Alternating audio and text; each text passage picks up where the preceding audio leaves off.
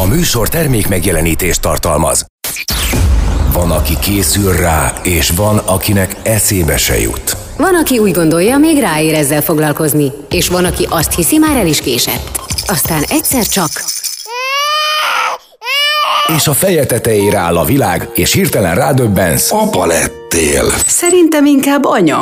Apád anyád, az Érdefem 1013 papás-mamás gyerekekkel foglalkozó műsor a nagyszülőknek is. Ölvedi Rékával és Zsuffa Péterrel. Itt van Ölvedi Réka. És Zsuffa Péter, és köszöntjük a hallgatókat szerdán, csütörtökön és szombaton.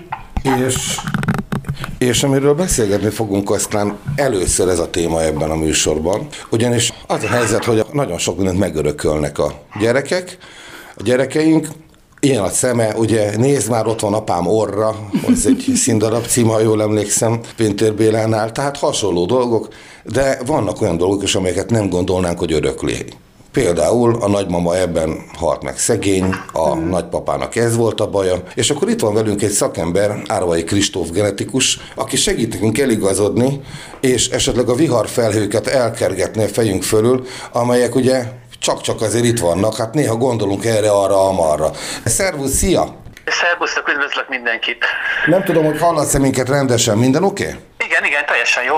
Szuper, hát akkor a kérdés azonnal neked szegezve. Vajon kódolva van-e a sorsunk családi történetünkben, őseink genetikáját visszük-e tovább törvényszerűen? Ez egy elég összetett kérdés, attól függ, hogy mi volt ez a családi sors. Léteznek ugye örökletes genetikai betegségek, ez azt jelenti, hogy ha valaki rendelkezik ezzel a génváltozattal, illetve génhibával, akkor sajnos ő, ő beteg is lesz, tehát tovább fogja vinni ezt a családi terhet, hogyha így tetszik. Léteznek olyan genetikai eltérések, amik nem feltétlenül jelentenek betegséget, hanem adott esetben egy erős hajlamot okoznak valamilyen betegség kialakulására, de ez nem százszerzelékban úgymond garancia magának a betegségnek a kialakulására, csak egy fokozott rizikót jelent arra nézve.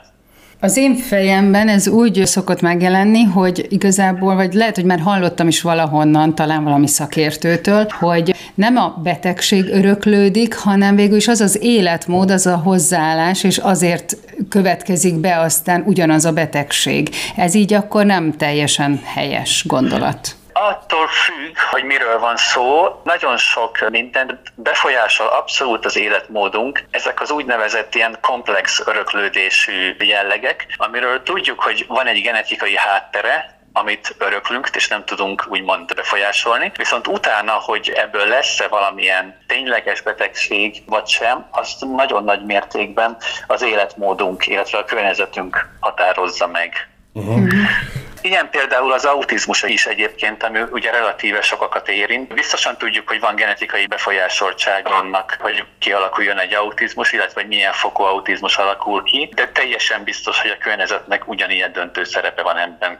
Uh-huh. Hát főleg most ez egy nagyon jó példa, hogy ezt így említetted, mert most annyira népszerű idézőjelbe ez a betegség, vagy állapot, nem is tudom, hogy mi erre a megfelelő szó, hogy azért ennek tényleg elgondolkodik, főleg egy érintett, hogy mi lehet az oka, hogy, hogy mondjuk nem is tudom, milyen statisztikai adatok vannak, ha vannak egyáltalán erre, de hogy nagyon nagy számban van jelen mostanában a kisgyerekek körében. Igen, egyáltalán nem ritka, hozzánk is gyakran szoktak fordulni ezzel a kérdéssel. Pont emiatt a komplexitás miatt tisztán genetikai teszteléssel nem tudjuk megmondani, hogy valaki autista lesz-e, vagy sem, vagy milyen mértékben, mert a genetikai determináltságát sem ismerjük most még teljes mértékben, de ha ismerni is fogjuk majd egyszer a jövőben, nem fogjuk tudni belőle megmondani, hogy biztosan ez vagy az várható-e, vagy sem. Uh-huh. Most itt a nagyszülők és a dédszülők vonatkozásában is van azért rejtett és hordozott adott esetben rizikófaktor. Ha jól emlékszem, középiskolai tanulmányomra a domináns recesszív öröklődésben rejtkezik ennek a lényege.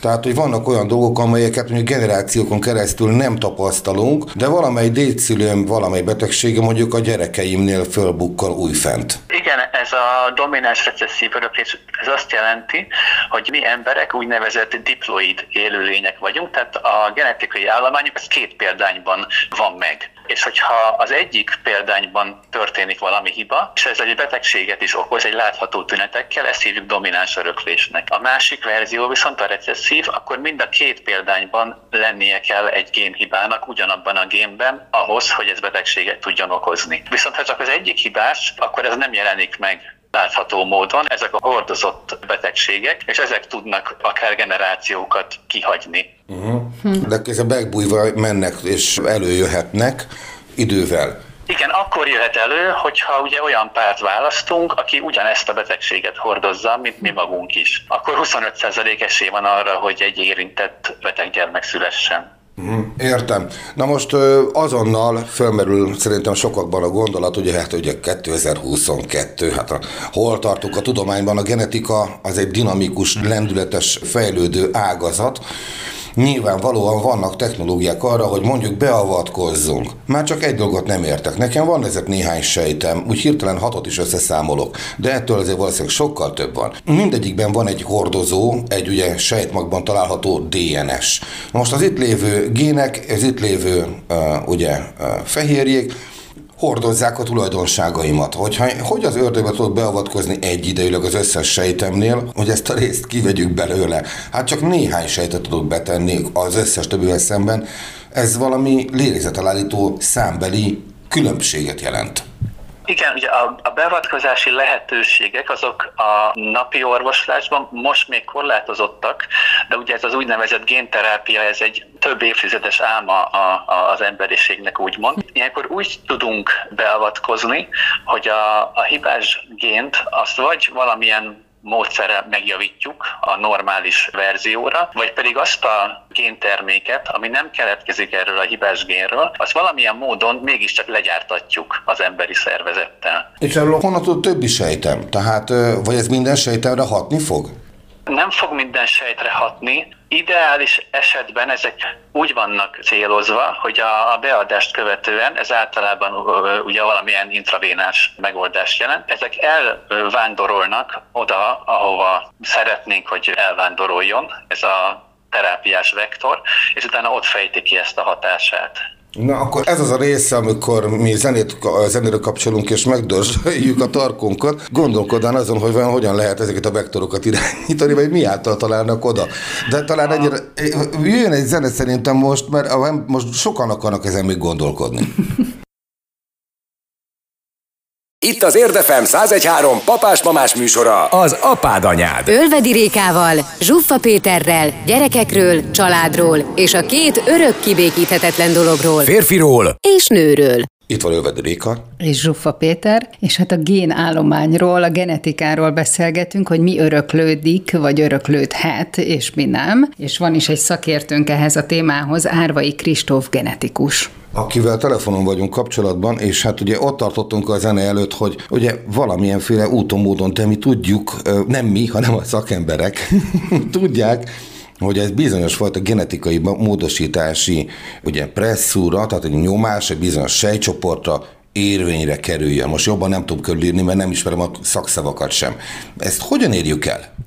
Erre egy jó példa, amit szerintem nagyjából az egész ország ismer, ugye az SM a zentének a története. Ugye ő egy spinális izomdisztrófiában szenvedő gyermek volt. Ez egy nagyon súlyos, kicsit menedzselhető, de abszolút nem kezelhető betegség, ami általában egy sajnos egy rövid élethosszal társul. És ugye ő volt az egyik első olyan gyermek, aki génterápiás kezelésben részesülhetett. Ezt egyébként direktbe a, a gerincvelőbe végzik ezt a kezelést, hiszen ott van az a probléma, amit javítani szeretnének. Az SMA betegség egy, egy sajátos genetikai mechanizmussal öröklődik, és emiatt van lehetőség ezt terápiásan befolyásolni.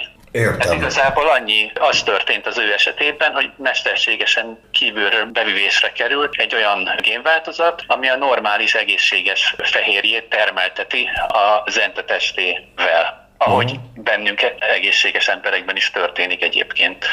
És nagyon sikeresnek mondható, Abszolút ugye sikeres, ez, igen, így van. én is követem az ő kis életútját, és hát nagyon sikeres és nagyon szenzációs az a történet, amit bejár. Ez így most már úgy néz ki így a szakértői oldalról, hogy akkor ez egy tartható, fenntartható és tovább vihető folyamat? Vagy nem lehet ilyet így kijelenteni? Vagy... Hát, Konkrétan a, az SMA-nál úgy tűnik, hogy a, most, hogy a, a betegeknek a, a nagy része, hogyha időben minél hamarabb megkapja ezt a kezelést, akkor elég jó reagál rá. És olyan életminőség érhető el ezzel a génterápiás eljárással, ami egyébként elképzelhetetlen lenne az ilyen betegek számára. Ami még hátra van, hogy nem hat mindenkinek. Ajaj. És ugye ennek a, a felderítése, hogy ez miért van. Hmm. Azt a mindenit. Igen, itt egy nagyon fontos időpont volt, valami két évet nem lehetett betölteni, vagy valami ilyesmire? Igen, igen, életkorhoz van kötve, mert hogy utána sajnos a, a betegség annyira előre halad, hogy ha el is kezdik kezelni, már nem tudják visszafordítani ezt a, ezt a folyamatot, vagy nem tudnak olyan minőségbeli javulást elérni a kezeléssel, mint hogyha még két éves életkor előtt elkezdik ezt. Azt a mindenit neki. Na, erről majd többet fogok olvasni. Most valami még ezért érdekelne. Van egy olyan genetikai betegség, ami a, ugye a DNS ugyancsak ugye osztódásával, kettéválásával történő hibákból fakad az én ismereteim szerint. Ugye, amikor megzavarodik a, a másolás, akkor random beépülnek esetleg olyan elemek ebbe a téglafalba, most nevezzük téglafalnak, vagy bármilyen építménybe, amelyiknek nem az lenne a helye. Ezért megváltoznak a genetikai tulajdonságok is. Ebből alakul ki például a daganatos megbetegedéseknek a többsége. Vagy hasonló módon. Nagyon kínálkozik a dolog, hogy akkor megkérdezzem, hogy Na ugyan, itt van-e valamiféle látható a táv, akár csak a, a láthatáron olyan áttörés, amiben reménykedhet a hallgató, akinek van esetleg érintett rokon a családtagja? Itt a genetika két módon tud segíteni, úgymond, hogy egyfelől azonosíthatóak azok a személyek a családfa alapján, akiknek nagy rizikója van arra, hogy az élet hosszuk során valamilyen daganatos betegségben szenvedjenek, illetve hogy bennük valamilyen daganatos betegség alakulhasson ki. A másik lehetőség pedig, hogy ha már valakinek valamilyen daganatos betegsége van, akkor mik azok a genetikai pontok ebben a daganatban, ami támadható ilyen célzott terápiával. Ugye ezek a terápiák csak olyan betegeknek adható, és csak ott van mérhető hatása, akiknek egy bizonyos genetikai állományjal rendelkezik a daganata. És ha viszont ez így van, tehát hogy a, van egy ilyen együttállás, hogy a megfelelő beteg a megfelelő targetált terápiát ő, kapja, akkor ezek elég jó hatásfokkal szoktak hatni. Hát nem teljesen értettem, de... hát a, én, amit leszűrtem belőle, hogy azért nem vagyunk mindenhatóak. Tehát a, ettől nem. azért még távol vagyunk. Ettől nagyon, nagyon távol vagyunk még. Igazából picit sajátos a helyzet, mert a, a laboratóriumi technológiában egy tíz év alatt egy olyan ugrásszerű, vagy hát egy ilyen hipertérugrás történt gyakorlatilag, hogy a, az orvostudományt messze sikerült megelőzni a technológiának, tehát sokkal mm. többet, sokkal több adatot tudunk előállítani, mint amit valójában értünk, hogy annak mi a biológiai vagy orvosi relevanciája jelenleg. E, e felé haladunk úgymond, hogy egyre jobban értsük is, amit a gépek segítségével elő tudunk állítani. Uh-huh. Azt a mindenit. Akkor most még egy kicsit, hogy haladjak tovább, az öröklődés tekintetében vajon tud-e öröklődni olyasmi, amiről nem gondolnánk? De tudom, hogy esetleg most határterületre tévedek, úgyhogy nyugodtan meg mm, fölhatalmazom Árvai Kristó genetikus telefonos partnerünket, hogy kihátráljon a válasz elől, bármivel lecsaphatja, de hogy öröklődhet-e például valami olyasmi dolog, valamiféle félelem, amit ugye ember azt gondolná, hogy ez kondicionálódott dolog, tehát erre, erre ez kialakul nálam. Mert rám esetleg, iszony eset, például? Iszony, vagy Aha. hasonló. Tehát például tériszonya volt a nagymamának, és már első lépcsőfokról leesett, mert, mert azt mondta, hogy jesszus, milyen magasan vagyunk, és akkor lehet-e, hogy a lánya, fia, és akkor és a többi, hogy lehetnek-e ilyenek? Ezek valószínűleg nem genetikailag öröklődő viselkedések, úgymond. Viszont ugye a gyermekeink nagyon sok mindent ugye egyszerű utázással tanulnak meg, illetve a mi reakcióinkat másolják. Tehát ilyen módon ezeket is tovább tudjuk adni, ha nem is szándékosan. De konkrétan ennek a, a DNS-be kódoltságát azt így nem, nem ismerjük, hogy az, az lenne konkrétan. Viszont azt tudjuk, hogy létezik az epigenetika tudománya, ami azzal foglalkozik, hogy a környezetünk, illetve az életmódunk hatására bizonyos géneknek a kifejeződése, tehát hogy be van-e kapcsolva, vagy nincs bekapcsolva az a gén, vagy milyen mértékben van bekapcsolva, az befolyásolható ennek segítségével. Tehát egy kutatás például igazolta azt, hogy ha a gyermekünket lefekvés előtt mindig megöleljük, és úgy fekszik le aludni, ennek egy epigenetikailag mérhető változást hoz létre az ő DNS-ében. Ha, mindenit. Hűha! Ez, ez nagyon jó. Akkor most innen jön a zene, és folytatjuk innen. Itt az Érdefem 1013 papás-mamás műsora, az apád anyád. Hogy három percre nem képes csend lenni ebben a házban üvöltés és veszekedés nélkül. Itt van Ölvedi Réka, és Zsuffa Péter, és az öröklődésről, a genetikáról beszélgetünk Árvai Kristóf genetikussal. Igen, és akkor én hagyd mondjam azt, hogy ugye tanulmányaim során, amelyek azért már lassan a ködbe vesznek, de bizonyos, bizonyos fajta előadásokat bizonyos a főiskolán azért hallgattam igen nagy érdeklődéssel, sőt többfele is megfordultam, de a lényeg az az, hogy az egyik ilyen dolog, amit ugye a tanár, amikor mesélt róla, akkor ugyancsak úgy mondta, hogy na azért ezt ne vegyük annyira biztosnak, az az volt, hogy ugye, hogy hogyan tud öröklődni bizonyos dolog, és mik a tanul dolgok, ugye itt tartottunk a történetünkben, itt a rádióműsorban is. Na most ebből következik az, hogy amit én tanultam, abban úgy volt az, hogy már pedig egy pók iszony, az nem tud öröklődni genetikailag, hiszen nincsen ennek megfelelő gén állása. Tehát a pók iszony gén nem lett felfedezve a, a genetikában még. Be lehet, hogy van egy ilyen, nagyon csodálkoznék rajta, mert akkor kéne lennie egy ugye iszonynak is, mert a téglától fél. Na, szóval ez így nem stimmel egy hirtelen dolog, de az tény, hogy egy olyan olyan videófelvétele rendelkezem, amikor a nagyobbik lányom, mikor még nagyon kicsi volt, egy radiátor festés során egy pici-pici-pici pókot meglátott, és még azt nézte, az alatt éppen videóztam őt, és a videófelvételen tisztán látszik, ahogy kirázza a hideg, és hogy iszonyodva eltávolodik tőle. Tehát a megtekintett póktól való rette, mai nap egyébként nem megy be a fürdőbe, ha pók van bent a fürdőszobában, nekem kell bemennem rendet tenni és desszantolni a pókokat odakint, bármilyen hideg is van kint az udvaron. Tehát egyszerűen ez nem megtapasztalható, megfigyelhető, nagyon sokan lehetnek hasonló módon. Lehetséges az, hogy valahol van egy olyan öröklődésen ennek, hogy a póktól való félelem, mert miért mi tőlünk nem láthatod, se a kata, se én, egyáltalán nem félünk a póktól. Igen, ez, ez nagyon jó kérdés. Ugye érdekes, mert ugye nagy általánosságban ugye mi emberek nem vagyunk nagyon oda a különböző két pár lábnál többen rendelkező állatokért, mint ahogy a pókokért sem. Nem tudni, ez lehet, hogy valamiféle kognitív öröklődése ennek az izátlábú iszonynak. Feltételezhetően ez abból ered egyébként, hogy az izátláboknak a nagy része ugye mérgező is, illetve ugye adott esetben igen erős védekezést tud produkálni az emberrel szemben, és esetleg őseink ezt megtanulták elkerülni, és valahogy ez tovább adódott egészen távolról mostanáig. Uh-huh. Hiszen, ez, hiszen ez valóban megfigyelhető, hogy adott esetben a gyermekek, akik még, még nem találkoztak ilyen állattal, a nagy részük ugye nem ösztönösen nem rajong értük, illetve próbál eltávolodni tőlük annak ellenére, hogy nem tudják, hogy ő ugye micsoda. Hát igen, Gerard Darrellnek őrült szerencséje volt akkor.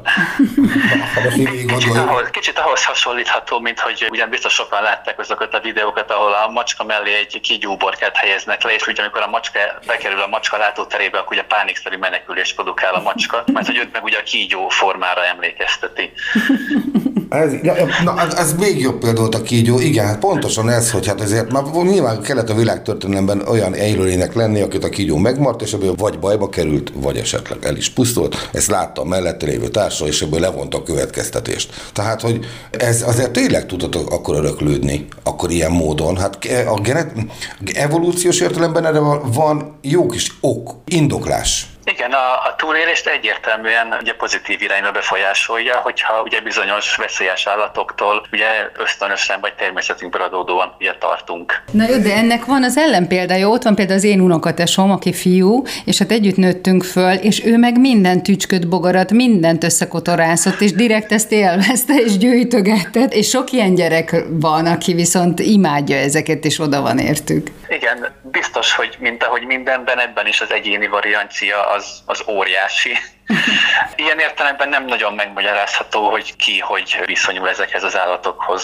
hát van a biológus típus, meg van a nem tudom, matematikus. Arrébb, arrébb tenném annyiban, hogy ezért mi most itt mi ugye viselkedésekről beszélünk, egészen jól mérhető dolgokról. De vannak bizonyos fajta reakciók is, amelyek hasonlóképpen öröklődhetnek, például, hogy hogyan viselkedik az ember, egyénileg, meg csoportosan. És hogyha innen kezdek most gondolkodni hirtelen, hogy például mennyire másképp viselkedik az ember tömegben, akkor a tömegben való viselkedésünk is lehet, hogy valamiféle genetikailag kódolt viselkedés mintázat kell, hogy legyen logikailag.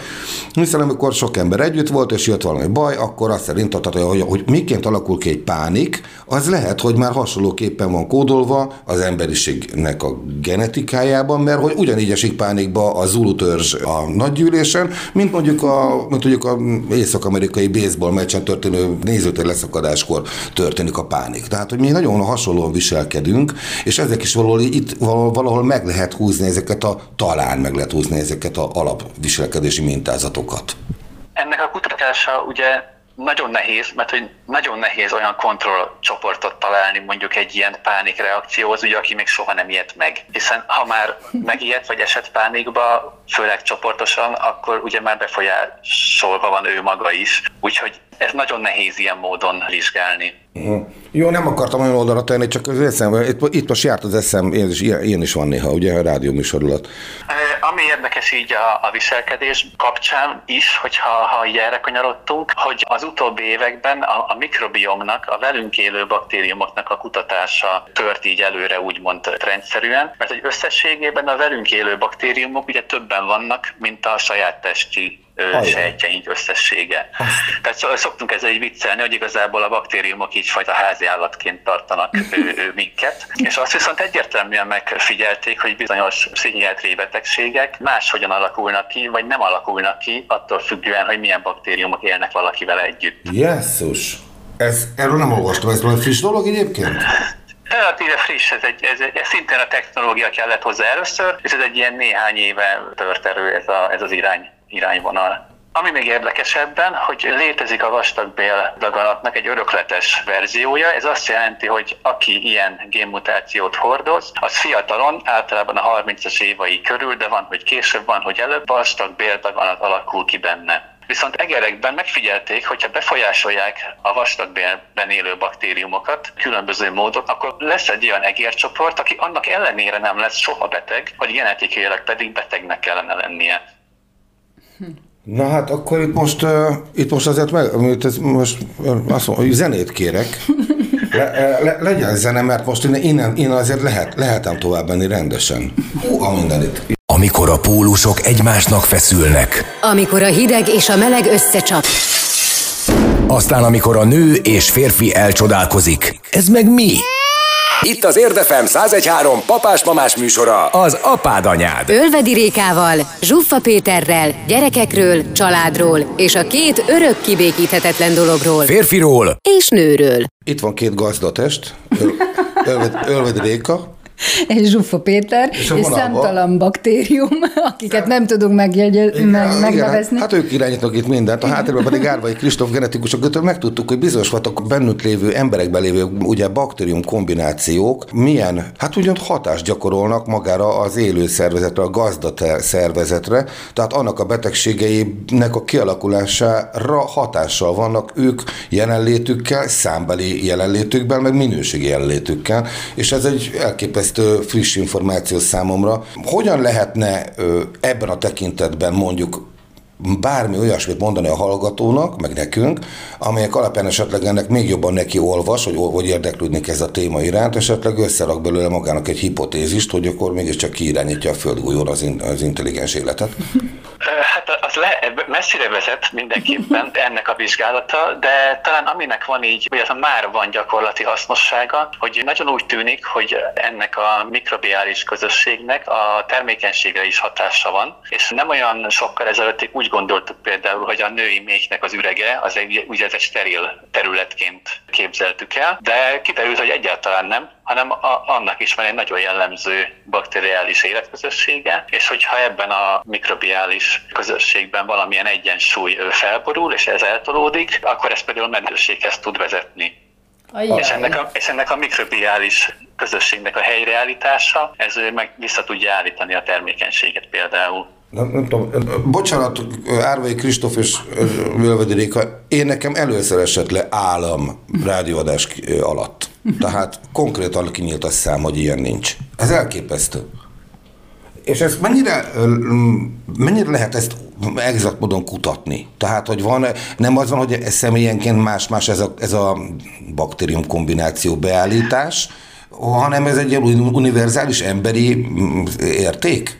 Egy része az biztos, hogy szinte személyre szabott. Ugye attól függően, hogy ki mikor mit eszik és hogyan él, az biztos, hogy befolyással van arra, hogy hol milyen baktériumok élnek benne. De úgy tűnik, hogy legalábbis ennél a termékenységi példánál maradva van egy olyan alappopuláció, ami elég jó közelítéssel azonos a különböző emberekben. És hogyha ez az alappopuláció megvan, akkor általában nincs is meddőségi problémája az illetőnek. Viszont, hogyha ez fel van borulva, ez nagyon sok esetben egyébként teljesen tünetmentes, tehát maga a nő ebből semmit nem érzékel, annak ellenére ez mégis egy ilyen problémát tud okozni. És ez mennyire elterjedt így a termékenység kutatásban, vagy hogy hát nem a kutatásban, hanem maga a folyamatban? Mert erre, Erről már ugye beszélgettünk egy szakértővel, de ott még ez nem merült. Egyáltalán nem, mondom, teljesen új területen vagyunk.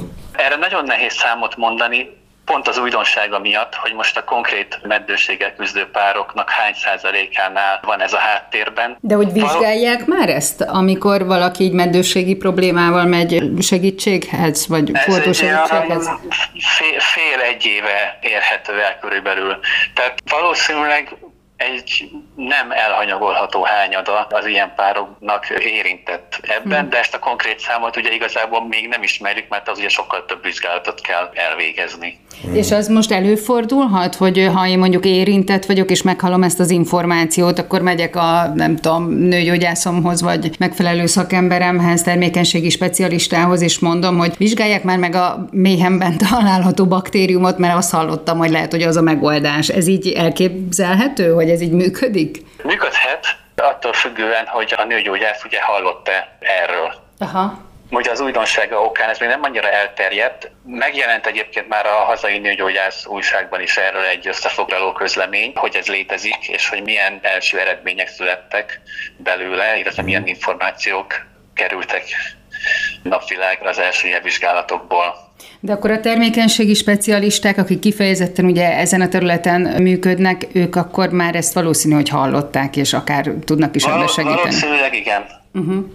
Valószínűleg hát ez egy jó hír. Hát jó híres egyben egyébként elképesztő és egyben rémisztő is nekem, számomra egy kis és akkor, hogyha kivezető mondatokat kéne tennem így lassan ennek a egész műsornak a végére, akkor azt kell mondanom, hogy, hogy, wow. hogy, hogy, hogy nem, nem, hogy megint csak egyébként a hasomat fogva kéne röhögnem azon, hogy az emberiség azon dolgozik, elméletben, hogyan tudjuk a bolygót elhagyni, majd mi a Mars kolóniáknak hasonlók, semmi esélyünk rá, mert mint láthatod, ezer millió szállal bakteriális és környezeti hatásokra folyamatosan reflektáló módon élünk, és lételemünk az, hogy a környezetünkkel organikus kapcsolatban legyünk. Hogyha az ember kikerül ebből, akkor garantáltan nem fog tudni életben maradni, mert honnan pótolja azokat a baktériumokat, amelyek a másik bolygón maradtak. Most mondtam valamit. Gondolati irányom milyen Árvai Kristóf szempontjából? vagy magunkkal visszük ezeket a bakteriális közösségeket is, mert mire elkészül a kolonizáló űrhajó, addigra tudni fogjuk, hogy kinek hol milyen baktériumra van szüksége.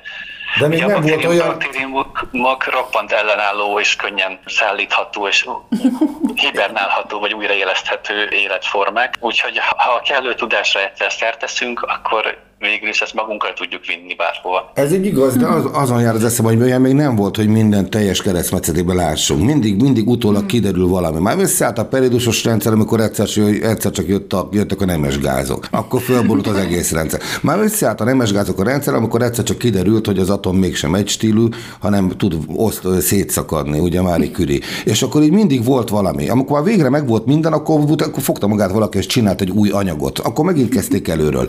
Tehát ez azt akarom mondani, hogy mindig van valami, ami még, még kiderül, hogy miért nem tudunk mindent. Igen, nem tudunk mindent, ez, ez biztos, de ahogy egyre többet tudunk, és egyre jobb eszközeink vannak, Igazából csak azt mondhatjuk, hogy egyre többet fogunk tudni.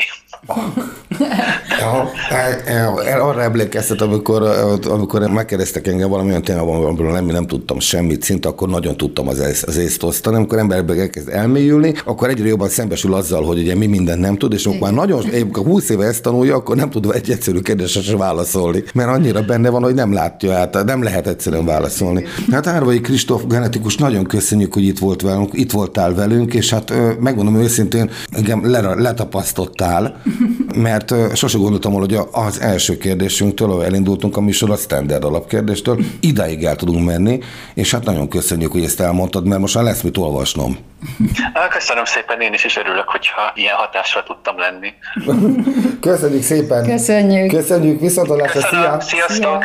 Réka, gondoltad volna, hogy gyanútlanságomban leültünk ilyen felvenni egy műsort, és mi lett belőle? Ezért ez elég komoly, nem? Hát ez az egyik kedvenc témaköröd szerintem, nem? Tehát ez Hát a nem volt genetika... neki- ne, ne, ennyire nem, de most már az lesz. Szerintem téged érdekel a tudomány minden ága. Hát az érdekel, de egyébként itt most összecseng egy az ELTE fizika tanszék, geometria tanszék, stb. docense, doktoratesi Gábor egyszer azt mondta nekem egy beszélgetésben, hogy miért gondolja az ember, hogy ez a földgolyó az övé, vagy hogy ő van a világegyetem középpontjában. Honnan tudjuk, hogy nem a rovarok, a sokkal szervezettebb élőlény csoport ezen a földgolyón. És erre most felteszem el a kérdést a legvégére. Honnan tudjuk, hogy nem a baktériumok itt a legnagyobb szervezési, legjobban szerveződött Nekik van a legnagyobb hálózatuk szerintem. De jel szerint. Ezzel most megköszönjük a figyelmet, elbúcsúzik Ölvedi Réka. És Zsufa Péter. Találkozunk a jövő héten. Viszont hallásra! Sziasztok! Itt az Érdefem 1013 papás-mamás műsora, az apád anyád. Ölvedi Rékával és Zsuffa Péterrel. Az Érdefem 1013 a világ első környezetbarát rádiója. Szerkesztőségünk immár forradalmian új gyártási technológiával készíti műsorait. Ennek során a riportok, beszélgetések, illetve a műsorvezetések során keletkezett és kivágott őzéseket, szóismétléseket, besüléseket gondosan összegyűjtjük, majd azokat időről időre halmazatilag közzétesszük. Az Érdefem 1013 ezzel az eddig példátlan döntéssel hatalmas lépést tett a hulladékmentes rádiózás úttörőjeként. Így? Ah, ha annyira csapja, hogy ma kicsit le, levegyem. Most le fog csúszni. Ha most nem veszik föl, akkor... Halló, szia! Hello, hello, jó reggelt, illetve nekem jó reggelt. Jó reggel! most keltem fel, a Réka abban a percbe érkezett meg, és engedelmeddel be, be, belevágnánk. Jó, jó, rendben, rendben, nagyon jó. Ö, mi legyen a titulusod? Árvai Kristóf? Ö, genetikus. Genetikus. Jó. Nemes egyszerűséggel. Oké, okay, meg vagyunk. Igen, Megy a, megy a felvétel, el is indulunk nyomban, akkor indulunk. Ö, vajon kódolva van, van-e? Hogy Bocsánat, ne, igen, itt vagyok. Igen, figyelünk. vagy ilyen, és nem,